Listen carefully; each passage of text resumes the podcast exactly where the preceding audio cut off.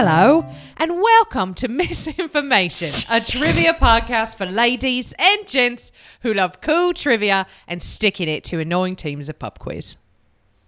The people in Britain like us right now. and I can't believe you're doing this. We're your hosts. I'm Lauren. And I'm Julia. Sorry, sorry. I was watching. I was watching 100% Hotter today, All right. and the British accent is in my head. yeah, it's real strong there. Oh, man. I'm sorry. I'm sorry. Um, but Yeah. enough about me. Ooh. I'm very sore from the gym. Oh no, I'm sorry. Do you remember when we would take um, punch and strike class? Yes, I do. Oh, man. If you never got to take a punch and strike class, Don't. Well, The advice is do not. easily you burn like a thousand calories in an hour. Oh. like easy. Yes, but you also feel like you are you are crawling your way toward the abyss of death. It's awful. like your blood gets to be like 175 degrees. It's pumping through your ears. It's terrible. I thought you were done with Power 30. Oh, when are you done with it? I'm in it forever. I got sucked into like paying extra to take extra classes at the No, gym that I already paid that. to go to. So Is it wasn't it like a 3 month thing? yeah, Oh I'm jeez, still Jewel. doing it. Do you want me to go talk to Shelby? I'll talk to Shelby. I'll I would have no qualms marching in there as your me out of my representation. gym contract. Yep. I'll do it. Oh man. Well, speaking of the gym, I guess. Okay. And boxing. Which Okay. you do in Punch and Strike. Oh, yeah, Um, of I course. decided that this week I was going to cover the Boxer Rebellion. Oh. Um, which maybe you don't know what it is, but turns out it's it's a big deal. Uh, all I know about it is um, the band, mm-hmm. uh, great band, Oh yeah. and something about it happening. It w- happened in Asia. Yes. somewhere in Asia. That's it. That's all I know. It's I'm ahead of like you told the podcast. It's good. You don't have to do your topic now. Nope. Here we go. Great. Thanks for listening, everybody. um, yeah. So that's this week. I'm going to talk to you about the Boxer Rebellion.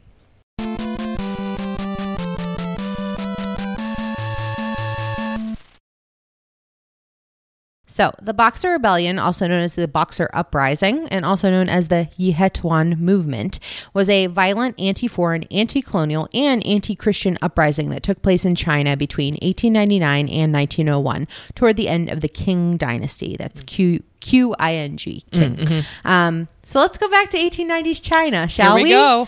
all right. So leading China right now is the Qing dynasty. It's the last imperial dynasty of China, which was established in 1636 and it ruled China from about 1644 until 1912. So it was preceded by the Ming dynasty and then later succeeded by the Republic of China. So Qing dynasty is the last dynasty, imperial dynasty in China. Oh, okay. Um, the Qing multicultural empire lasted almost three centuries and it formed the territorial base for the modern Chinese state. And at the time, it was the fourth largest empire in world history. Oh, wow. So the reign name of the emperor is chosen at the beginning of the emperor's reign. So, for Okay. instance, while British monarchs rule under their given birth name, um, things like popes, they're given Yeah. a different reigning name. So you'll hear me talk about the Jianfang emperor, for instance, uh, and that's how he is referred to with his reign name, but Oh, he was born with a different name. Okay. Okay, so who's in charge of China in 1899? Yeah. Who? I want to We know. got Empress Dowager Cixi. So um, she was born in 1835 and later died in 1908. So um, Empress Dowager Cixi, that's C I X I. Um, she's the Chinese Empress Dowager and regent who effectively controlled the Chinese government in the late Qing dynasty for 47 years, from 1861 until her death in 1908. Oh, wow. Um, Empress Dowager is the English language translation of the title given to either the mother or widow of a Chinese, Japanese, Korean, or Vietnamese emperor. okay. So, So- that whole region, Yeah. it's the Empress The Dowager. Empress Dowager. So let me tell you her backstory. Please. Um, she was born in Peking to a member of the official class and presumably also to a woman, but who knows? They didn't write down anything about her mother. Of course. Um, at age 16 in 1851, Cixi was elected as an imperial concubine of the Zhangfang Emperor and given a new name. She was then called Noble Lady Lan. Uh, she gave birth to the emperor's only surviving son named Zai Zaichun, Z A I C H U N, in 1856.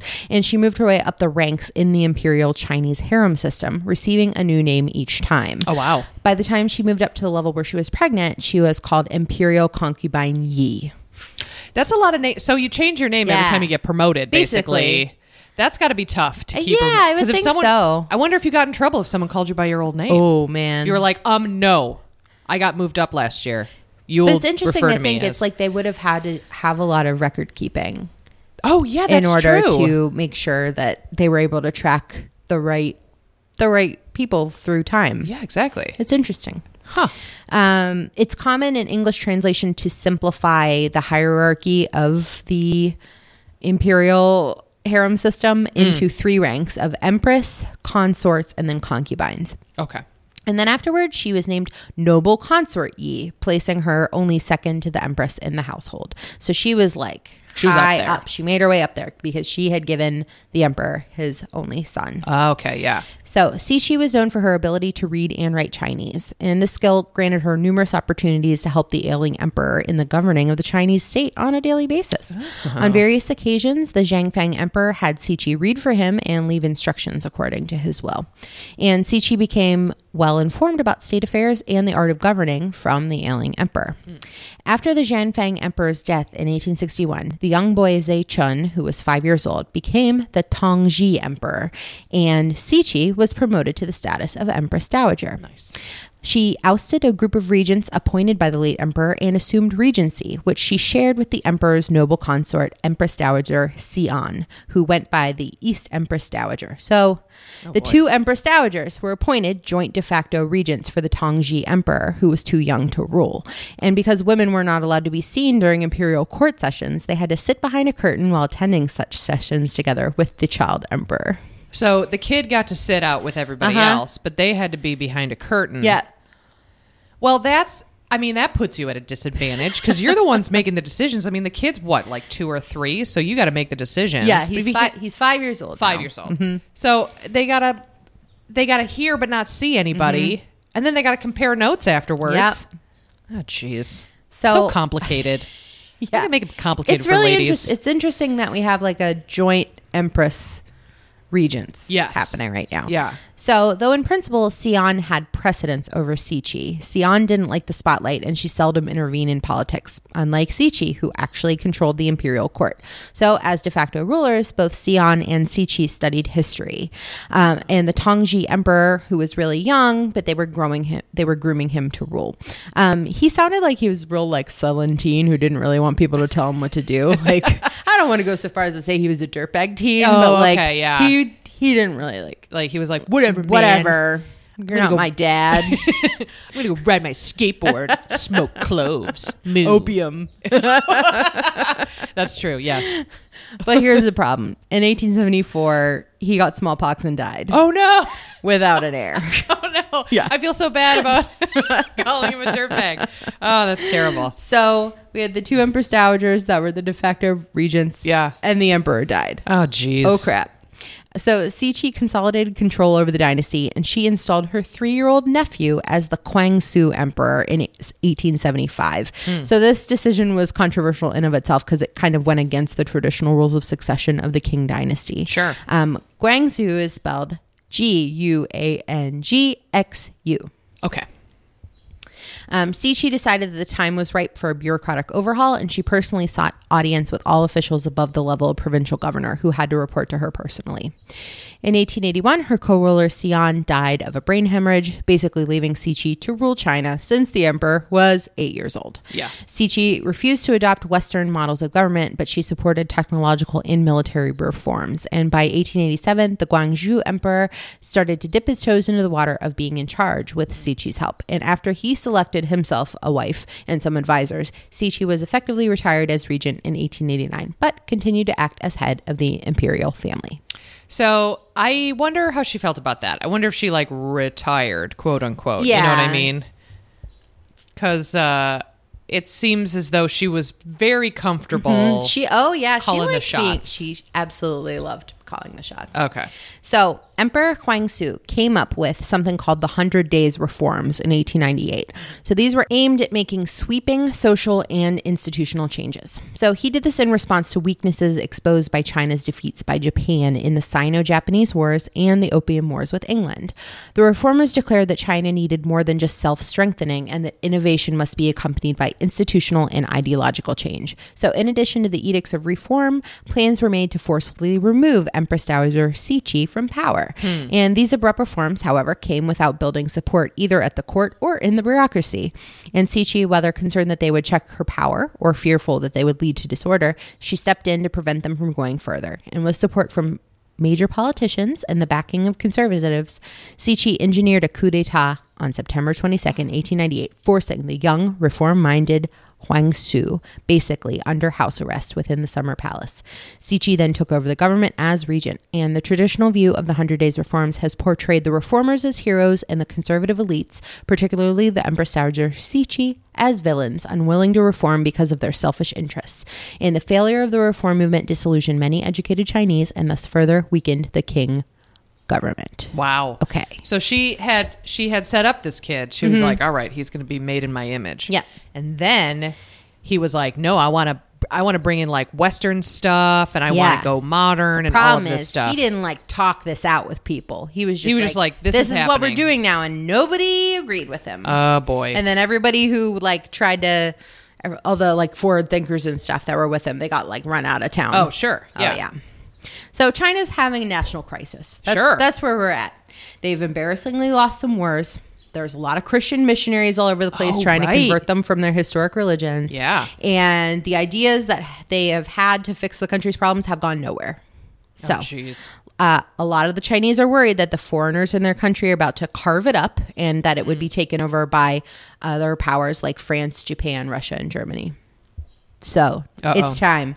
The Boxer Rebellion. The Boxers it was rebel. initiated by the military united in righteousness called Yihetuan, also known in English as the Boxers. But hmm. why? Yeah, that's Well- what I was going to say. Well, many of their members had been practitioners of Chinese martial arts, also referred to in the West under the umbrella term kung fu, or known then as Chinese boxing. I see.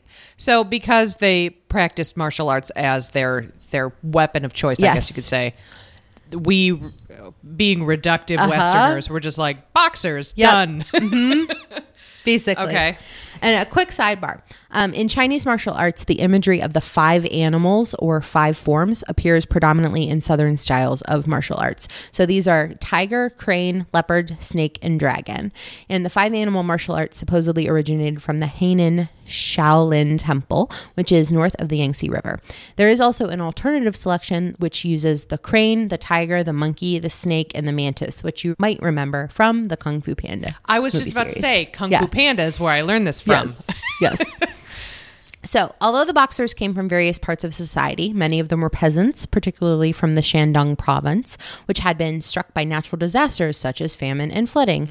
And in the 1890s, China had given territorial and commercial concessions in this area to several European nations, and the boxers blamed their poor standard of living on foreigners who were colonizing their country. Sure. So they were motivated by proto nationalist sentiments. So that means the belief that their nation would benefit from acting independently rather than collectively and emphasizing national rather than international goals, and by opposition to Western colonialism and the Christian missionary activity that was associated with it.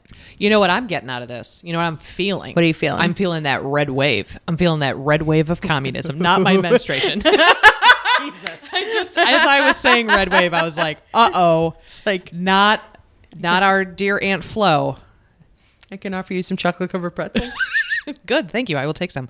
Um, no, the red wave of communism. This is setting up. This I feel like It's this true. is setting up a lot of Yeah, a lot Future of stuff. sentiment. hmm hmm So the uprising took place against a background that included severe drought and disruption caused by the growth of foreign spheres of influence.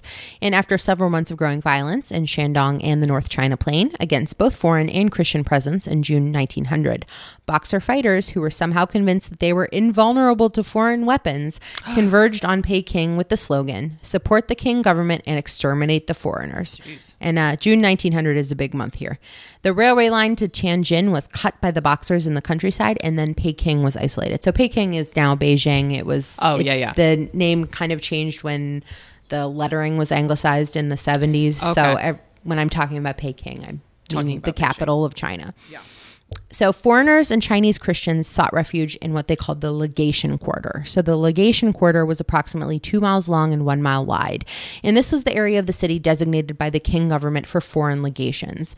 In 1900, there were 11 legations, also known as diplomatic missions. So, that's kind of like an embassy, but not quite since they weren't entirely welcome at this point. Oh, sure, So sure, yeah. That's kind of what it, it's kind of like a supposed to be like a safe haven for foreigners. Okay. Um, that's a legation. So um, there were about 11 of them located in the quarter, as well as a number of foreign businesses and banks. And in response to reports of an armed invasion, um, the initially hesitant Empress Dowager Cixi supported the Boxers and on June 21st issued an imperial decree declaring war on the foreign powers. So diplomats, foreign civilians, and soldiers, as well as Chinese Christians in the legation quarter, were detained by the Imperial Army of China and the Boxers. Outside of China, the British, US, Germans, and other Europeans were aware of the uprising and attempted to intervene. There's one account that says that a German soldier caught a young boxer, um, like in the streets, and executed him, which geez. isn't great. No. But then the Boxers retaliated by breaking into the walled city of Peking that afternoon and burning many of the Christian churches and cathedrals in the city and burning some victims alive. Wow. So this was a real mess. Yeah, that sounds like a tense situation, Yes. Uh huh. if anything. Agreed. Uh, Chinese officialdom was split between those supporting the Boxers and those favoring conciliation, led by Prince Qing. The supreme commander of the Chinese forces, the Manchu general Ronglu, later claimed that he acted to protect the besieged foreigners, and many officials refused the imperial order to fight against foreigners in their mutual protection of Southeast China because Qing had lost the first Sino Japanese War five years before. I'm not really entirely sure that they refused because it was like a grudge or because hmm. they were just like really loyal to their country or Oh, what, see. but Yeah, yeah. you know, they said that they didn't want to, you know, intervene. Yeah, they didn't want to get involved. So, the legations of the United Kingdom, France, Germany, Italy, Austria, Hungary, Spain, Belgium, the Netherlands, the US, Russia, and Japan were located in the Peking legation quarter south of the Forbidden City. And the Chinese army and boxers besieged the legation quarter for 55 days from June 20th to August 14th, 1900. So, there's about 500 foreign civilians, 400 soldiers, Marines, and sailors from eight countries, and about 3,000 Chinese Christians that took refuge there.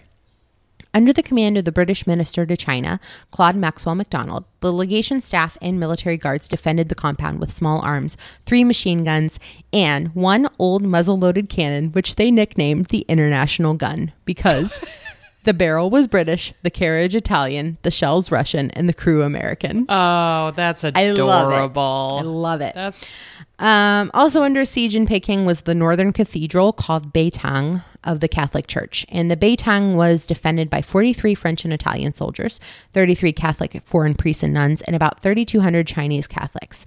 The defenders suffered heavy casualties, especially from lack of food, but also the mines which the Chinese exploded in tunnels dug beneath the compound. The exact number of Chinese soldiers and boxers besieging the legation quarter and the Beitang is unknown, but it reminds me a little bit of the Alamo, like just Oh, like yeah, just, like, constant- Mm-hmm. days and days and days. And on the 22nd and 23rd of June, Chinese soldiers and boxers set fire to areas north and west of the British legation, trying to use it as a frightening tactic to attack the defenders. Historians and librarians, you might want to put on some earmuffs for the next like 15 Uh-oh. seconds. Oh no. The nearby Hanlin Academy, a complex of courtyards and buildings that housed what was known to be the quintessence of Chinese scholarship, the oldest and richest library in the world, caught fire, and each side blamed the other for the destruction of the invaluable books that it contained. Oh, that's awful. It's very bad. Especially for, I mean, a culture that just loved to write stuff That's down. That's true. They you should- know, they mhm. had a really good, hit, like, like history that they kept with themselves and Yeah. constantly updated, and they were very on top of things. They That's invented terri- paper. They invented paper. They invented paper for a reason, so they could write stuff down. yep. It's terrible. It all got destroyed. So flammable. Very sad. And that was in the 20th century. yeah, that Like, was not that long mm. ago in the grand scheme. But okay, how are we going to save the people in the legation quarter? Yeah. because you know the 20th century loved to name their teams. We're getting the Eight Nation Alliance. Oh, yes. So that's internet an international military coalition set up in response to the Boxer Rebellion. So these eight nations were Japan, Russia, Britain, France, the United States, Germany, Italy, and Austria-Hungary. So gonna- maybe not people that always Yeah, that, that- always got along, but they're all together right now because they're like, wait a second, we got a bunch of people in this country, and these other people are like trying to kill our people. Yeah, le- like legitimately, Yeah. like actively. Y- yes. Mhm. So I'm thinking, here's my suggestion, without knowing anything about this: helicopters, Uh, it is the year 1900. foot-powered helicopters. They might have had enough time to to put to that together. that? Sure, Oh, okay, sure. all right, all right. So Just saying, just saying. the Eight Nation Alliance worked Eight together. Nation Alliance, yeah. Yep, they worked together to figure out how to save all their people. So, long story short, after initially being turned back, the alliance brought 20,000 armed troops Oh to China. gosh.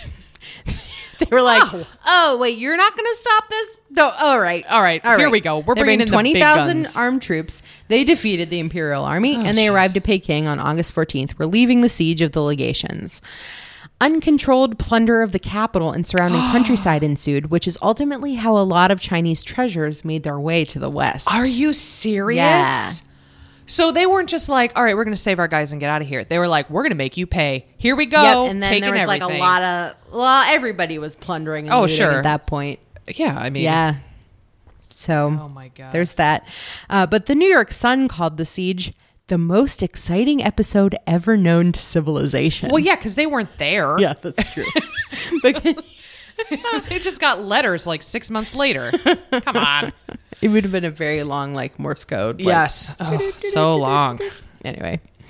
After the capture of Peking by the foreign armies, some of Empress Dowager Cixi's advisors advocated that the war be carried on, arguing that China could have defeated the foreigners since it was disloyal and traitorous people within China who actually allowed Peking and Tianjin to be captured by the Allies, and that the in- interior of China was impenetrable. Mm. Cixi was practical here, however, and decided that the terms were generous enough for her to acquiesce when she was assured of her continued reign after the war, and that China would not be forced to cede any foreign ter- any territory to Oh, foreigners. sure, okay, yeah. So the Boxer Protocol of September 7th, 1901 provided for the execution of government officials who had supported the Boxers, provisions for the foreign troops to be stationed in Peking, and 450 million taels of silver. So that's approximately 10 billion dollars Oh at 2017 silver prices. Um, and that was like more than the government's annual tax revenue Oh my gosh. to be paid as indemnity over the course of the next 39 years to the eight nations involved. The Empress Dowager then sponsored a set of institutional and fiscal changes in a failed attempt to save the dynasty. But under her reforms, now known as the New Policies, which started in 1901, the imperial examination system for government service was eliminated and the system of education through Chinese classics was replaced with a European liberal system that led to a university degree. And along with the formation of new military and police organizations, the reforms also simplified central bureaucracy and made a start on revamping tax policies. So the European great powers finally ceased their ambitions of colonizing China, having learned from the Boxer rebellions that the best way to deal with China was through the ruling dynasty rather than dealing with the people themselves. Yeah. So it was like it was mostly like 55 day siege is like the big the big big The big- event of the Boxer the- Rebellion. The rest of it was kind of like people who joined this um like ideal people who joined this ideation like Oh, yeah. doing things over the countryside to kind of Yeah. show their displeasure but the big big thing was Was was, the siege, in the siege. legation quarter and then the the eight the eight nation alliance coming in and whooping ass Wow. They really whooped ass too. Yeah. That's awful. and a lot of people died it oh was yeah, no, it's this was is not a really- good thing at like all. I think when we when we see it in footnotes, we're like, oh, the Boxer Rebellion in China. Yeah, Okay, whatever. I- like rebellion is Yeah, it doesn't. I think the the term rebellion doesn't really convey uh, the c- gravity yeah, exactly of the situation. Because rebellion sounds like they were like, "Hey, stop it," and they're like, "No, we won't," and then that's it. but no, that was a lot of people died. yeah, Rebellion sounds like it's petulant. yeah. No, you're right. You're right. Uh, I have a little bit more info on Oh, please. So, um, she died in the Hall of the Graceful Bird of the Middle Sea. Oh my god, I want to die there. At- that sounds Zong- amazing. yeah, at Zhongnanhai, Peking, on November 15th, 1908, after having installed a new emperor the previous day before, when the emperor Huangsu had died. So this this kid that she initially had installed in as the next emperor, and then she didn't like him. She put him under house arrest. Yeah. she you know whatever. She kept ruling and ruling. stuff. Well, he died. Okay. And then she put in a new emperor and then she died the day after. What a thing. Well, on in November 2008, forensic tests concluded that the that the Guangxu emperor died from acute arsenic poisoning. Oh my God. Apparently, the level of arsenic in his remains was 2,000 times higher than that oh of Oh my ordinary people. So that's So she did not. She didn't leave anything to chance. Nope. She really just filled. I, pumped I him don't know if arsenic. she was like really sick and she knew that she was on her way out and she was gonna She was just. take him with her. Oh my gosh. Mm-hmm. Wow. What a Um, what a yeah. solid bitch. Yep. Yeah. A couple decades before, or yeah, she designed her own tomb. So this was Of a complex of temples, gates, and pavilions covered in gold leaf with gold and gilded bronze ornaments hanging from the beams and the eaves. In July 1928, her tomb was plundered by the warlord Sun Jianyang and his army as part of the looting of the Eastern Mausoleum of China. They methodically stripped the complex of its precious ornaments, then dynamited the entrance to the burial chamber. Oh my gosh. Opened Cixi's coffin, threw her corpse, said to have been found intact, on the ground, and stole the jewels contained in the coffin. And they also took the massive pearl that had been placed in the Empress Dowager's mouth. They do that to protect the corpse from decomposing in concordance to Chinese tradition. Oh my god! So they took the pearl that was in her, In her mouth. corpse's mouth. Oh my God. And there's an unconfirmed legend that um, Sun Jianyang, the warlord, offered the large pearl from Cixi's crown to Chiang Kai-shek, and that it ended up as an ornament on the gala shoes of his wife, Sun Mei Yang. I'm surprised she didn't haunt his ass. Like if he threw her body out of her coffin, like if Uh-huh. I were her, I'd be mad. Yeah. Especially if I died in the temple of the what graceful bird. The te- the hall of the graceful bird at the Middle Sea. See, if I died there, I'd haunt whoever Yep. took me out. You know. Yeah, and it took a, I think a couple decades for them to like restore this this temple to to what it had been. Um, and following an uprising in 1911, so right after she died, the Qing mm-hmm. dynasty came to an end, and China became a republic in 1912. I see. Interesting. There you go. Spock's Great. rebellion. I- and Empress Dowager Cixi, who was kind of a badass, Kind of a badass. a Kind of maybe an awful not person. maybe not a great person. No, just an awful person. Killed a lot of people. probably really power hungry. But I mean, kind of a badass. Yeah. Yeah. Cool. That's a quick and dirty boxer rebellion history. Yep. I love it. Thank you so much. You're sure, sure welcome. and uh, here's your quiz. Sure. It's called The Boxers Are Rebelling. It's a quiz on famous boxers and fictional rebellions. Shoot. Question one. Nicknamed the Lion, which six foot five inch world heavyweight champion from England retired in 2004 with an incredible career record of 41 wins, two losses, and a tie? It wouldn't be walking on eggshells or broken glass to call him one of the best heavyweight boxers of all time. Question two. In the Harry Potter and the Order of the Phoenix, the rebel student group Dumbledore's Army was founded by Harry Potter, Ron Weasley, and Hermione Granger to stand up to the regime of which newly declared Hogwarts High Inquisitor, who, despite her cutesy kitten covered office, was a cruel and abusive woman. Question three. Two of the greatest boxers of all time shared the very same sweet nickname, though they fought decades apart. An alternative rock band from Newport Beach, California, who still probably played music every morning, also goes by this title. What fly name do all three share? Question four. The Alliance to Restore the Republic, colloquially known as the Rebel Alliance, is an interstellar, pro democratic republic coalition of revolutionary factions and clandestine cell systems in what blockbuster film universe? Question five.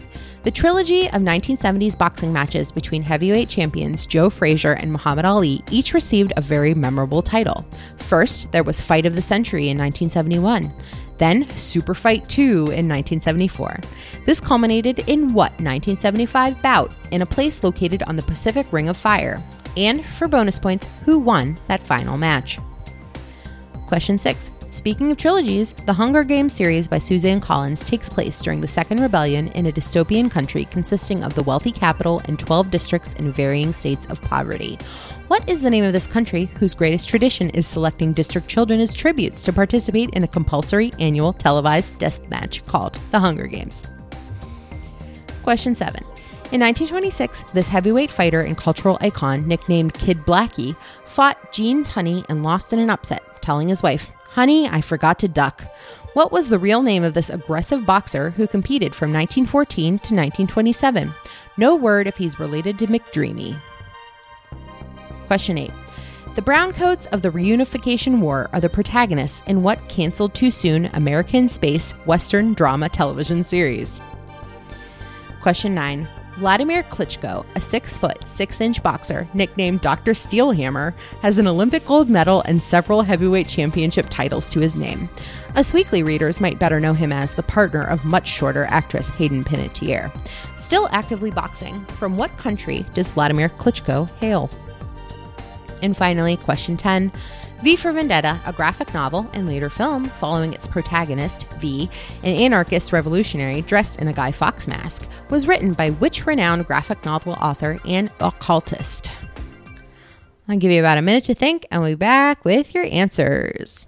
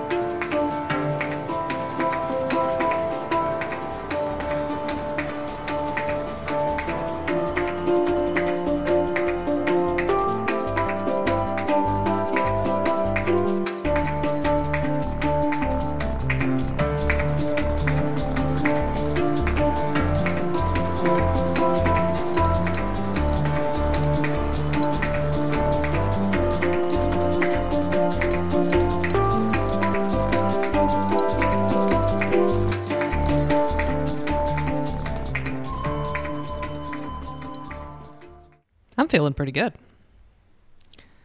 I think I got it. Well, not all of it, but you know. You know more than you think. Yeah, I you know what? I do know more than I think. And you know what, Julia? You know more than you think. We all know more than we assume we do. That take that. Take that and chew on it, everybody. All right, here we go. I'm ready. Here we go. Question one. Nicknamed the Lion, which six foot five world heavyweight champion from England retired in 2004 with an incredible career record of 41 wins, two losses, and a tie. It wouldn't be walking on eggshells or broken glass to call him one of the best heavyweight boxers of all time. Is it Lennox? Yes. Keep going. Uh, Lennox Lewis. Yes, Yes. Lennox Lewis. I got that. I got to be honest. I got that from the Annie Lennox reference. But That's thank fine. you. That's all Yeah. that matters. Yeah. Uh, Lennox Lewis was active professionally from 1989 till 2004, and he has received the Most Excellent Order of the British Empire, which is a British order of chivalry, rewarding contributions to the arts and sciences, work with charitable and welfare organizations, and public service outside the civil service. Oh. So he is like a knight, basically. for him. Yeah. Question two. In the Harry Potter and the Order of the Phoenix, the rebel student group Dumbledore's Army was founded to stand up to the regime of which newly declared Hogwarts High Inquisitor, who, despite her cutesy kitten covered office, was a cruel and abusive woman. I I don't know. You don't know. I'm still in the first book. I am it's nobody famous. I mean, nobody who's like well loved. No, well, nobody loves. No, this is a bad character. Yeah, this is not. Well, this is not a character that like I I would see, and people are like, oh, I'm a. I don't know. I don't know anything about that. Dolores Umbridge is her name. Dolores Umbridge. Dolores Umbridge. Mm-hmm. Which sounds like a bad person's name. You know, it sounds like a Roald Dahl character. yeah, the you lady know? in the movie who plays her is actually really great. She plays her like terrifyingly, like she's all tiny and she wears pink and she's buttoned up and she like she has like a So nervous she's like- like laugh and she's just In- out of her mind. yeah mhm, Okay, I like basically. Question three. Two of the greatest boxers of all time shared the very same sweet nickname, though if they fought decades apart.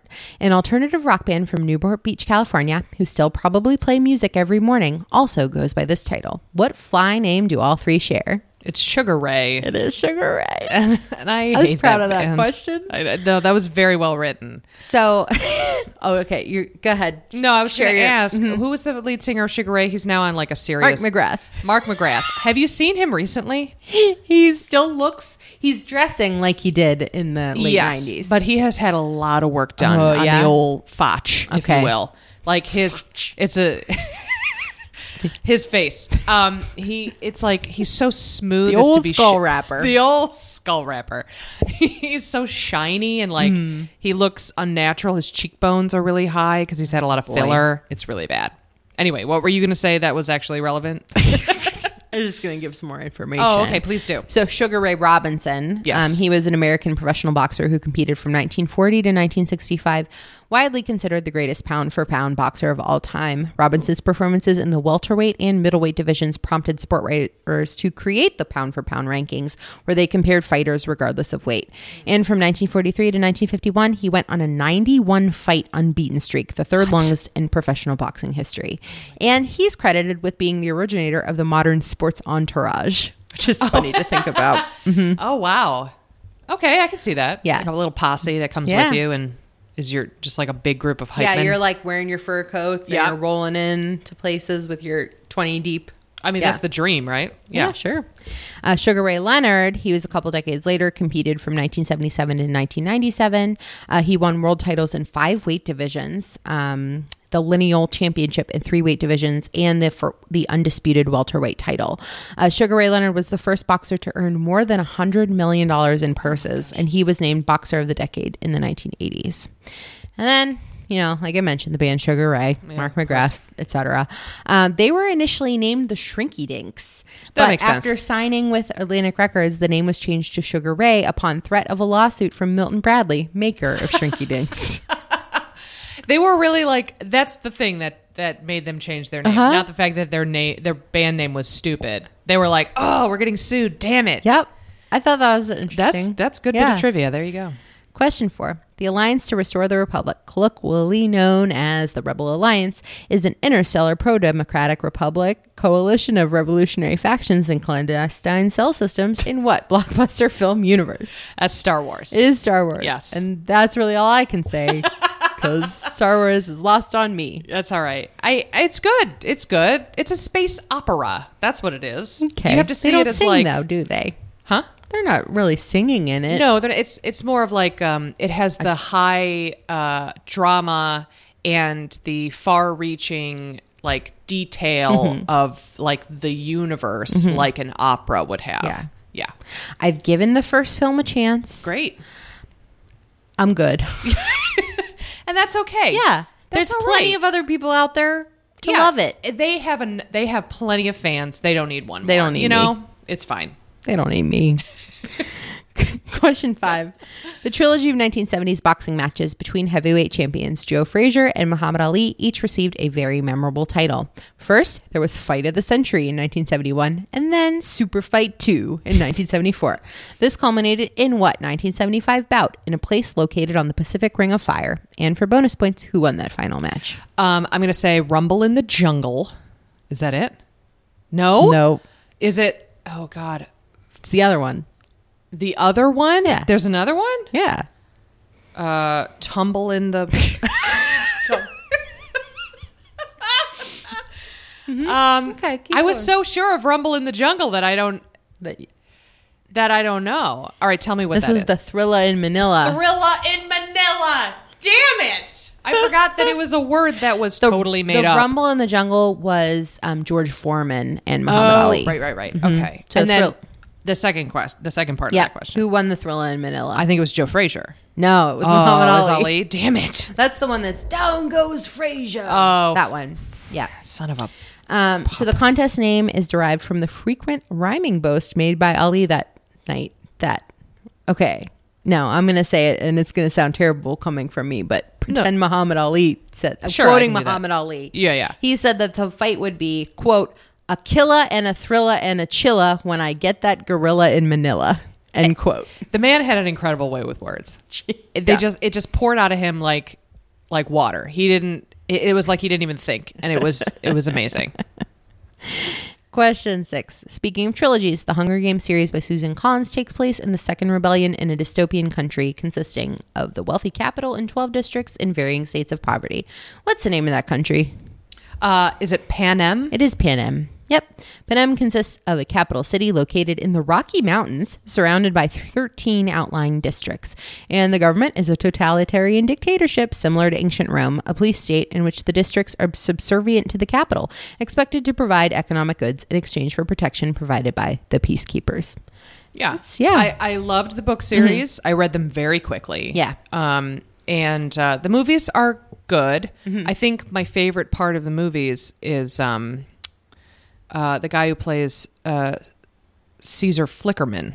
Um, Oh, uh, Stanley Tucci. Stanley Yeah. Tucci, the Tooch. He's amazing with those big fake teeth and his like his deep, deep tan and his Yeah. purple hair. He's amazing. Yeah. He's the best part. It's great. It's great. Question seven. In 1926, this heavyweight fighter and cultural icon, nicknamed Kid Blackie, fought Gene Tunney and lost in an upset, telling his wife, Honey, I forgot to duck. What was the real name of this aggressive boxer who competed from 1914 to 1927? No word if he's related to McDreamy. I mean, I'm gonna go with McDermott. I don't know. I don't know. It's Jack Dempsey. Jack Dempsey. Okay. Mm-hmm. I didn't know he had a nickname. Yep, Kid Blackie.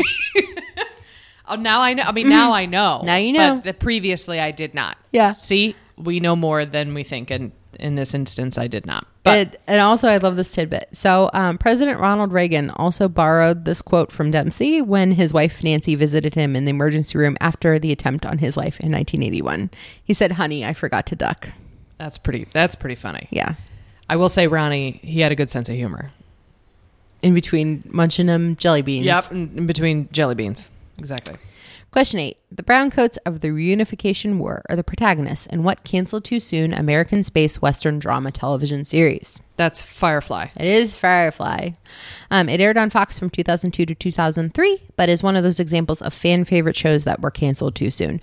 Uh, it was made by Joss Whedon, and there were just 14 episodes made. And the series takes place in the year 2517 on a variety of planets and moons.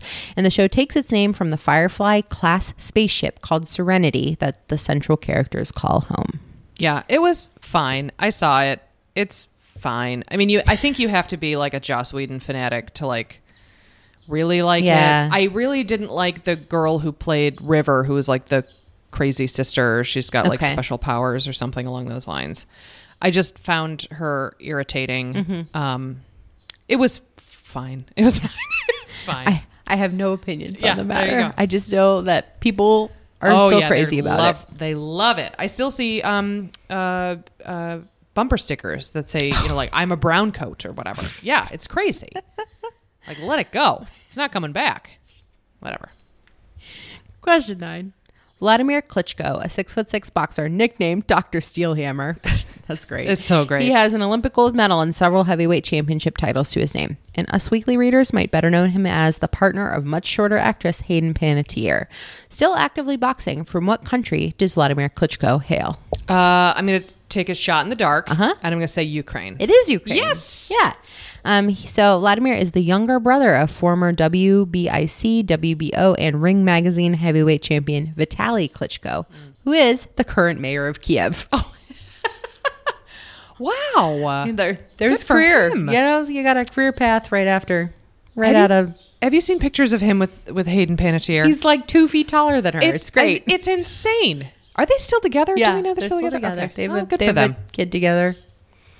Yeah, yeah. Mazel. And finally, question 10. V for Vendetta, a graphic novel and later film following its protagonist, V, an anarchist revolutionary dressed in a Guy Fawkes mask, was written by which renowned graphic novel author and occultist? Man, I want to. Uh, I think I know it. And it, was it the same guy who wrote? Oh no, I don't remember. What is it? It's Alan Moore. Alan Moore. It is the same guy who wrote that book that I read. Yep. Damn it. He also did Watchmen, Watchmen. That's League of. Extraordinary Gentlemen, and From Hell. And he has occasionally used such pseudonyms as Kurt Vile, Jill DeRay, and Translucia Baboon. that is. Oh, that's such a good name. And also, reprints of some of his work have been credited to the original writer when he requested that his name be removed from it. oh, So interesting. it's interesting. But Translucia Baboon, Yeah, uh, You're giving me like wide eye blinks, and I can't tell if you're like that's what an ridi- amazing oh, name. Oh yeah, okay. I'm glad we're on the same page. Yes, no, that's an incredible name. I'm gonna change my name to Translucia. it's great. Yeah. So That was awesome, and I felt confident, if even if I was wrong. So th- that was a good quiz, and I learned a lot. Thank you, Julia. if you want to hear us talk more, Yeah, if you want to hear us talk more, you can uh, find us on uh, iTunes, Google Play, Stitcher, uh, or use our RSS feed for any podcast app that you prefer. Uh, and also, we have a website, www.misinfopod.com, everybody. yeah. And um, you can get a hold of us on. Uh, how can they get a hold Well, of us? they can I could us. do the emailing is the misinfopod at gmail.com. Uh, Twitter is at misinfopod. Uh, Facebook is misinformation and trivia podcast. Um, I think that's it. Yeah, that's a lot If of you ways. have our numbers, you can send us a text. Yeah, text us. We don't like know. to talk on the phone. No, so that's true. Definitely send a text. Yeah, you might find us at the wine bar. You know, Yeah. So. stop by and say, hey, give us a little tidbit of trivia uh, and tell a friend. Yeah. And uh, rate, review, and subscribe, you guys. Thanks so Oh, much yeah. for listening. thanks for listening. We'll catch you next time. All right. Bye. Bye.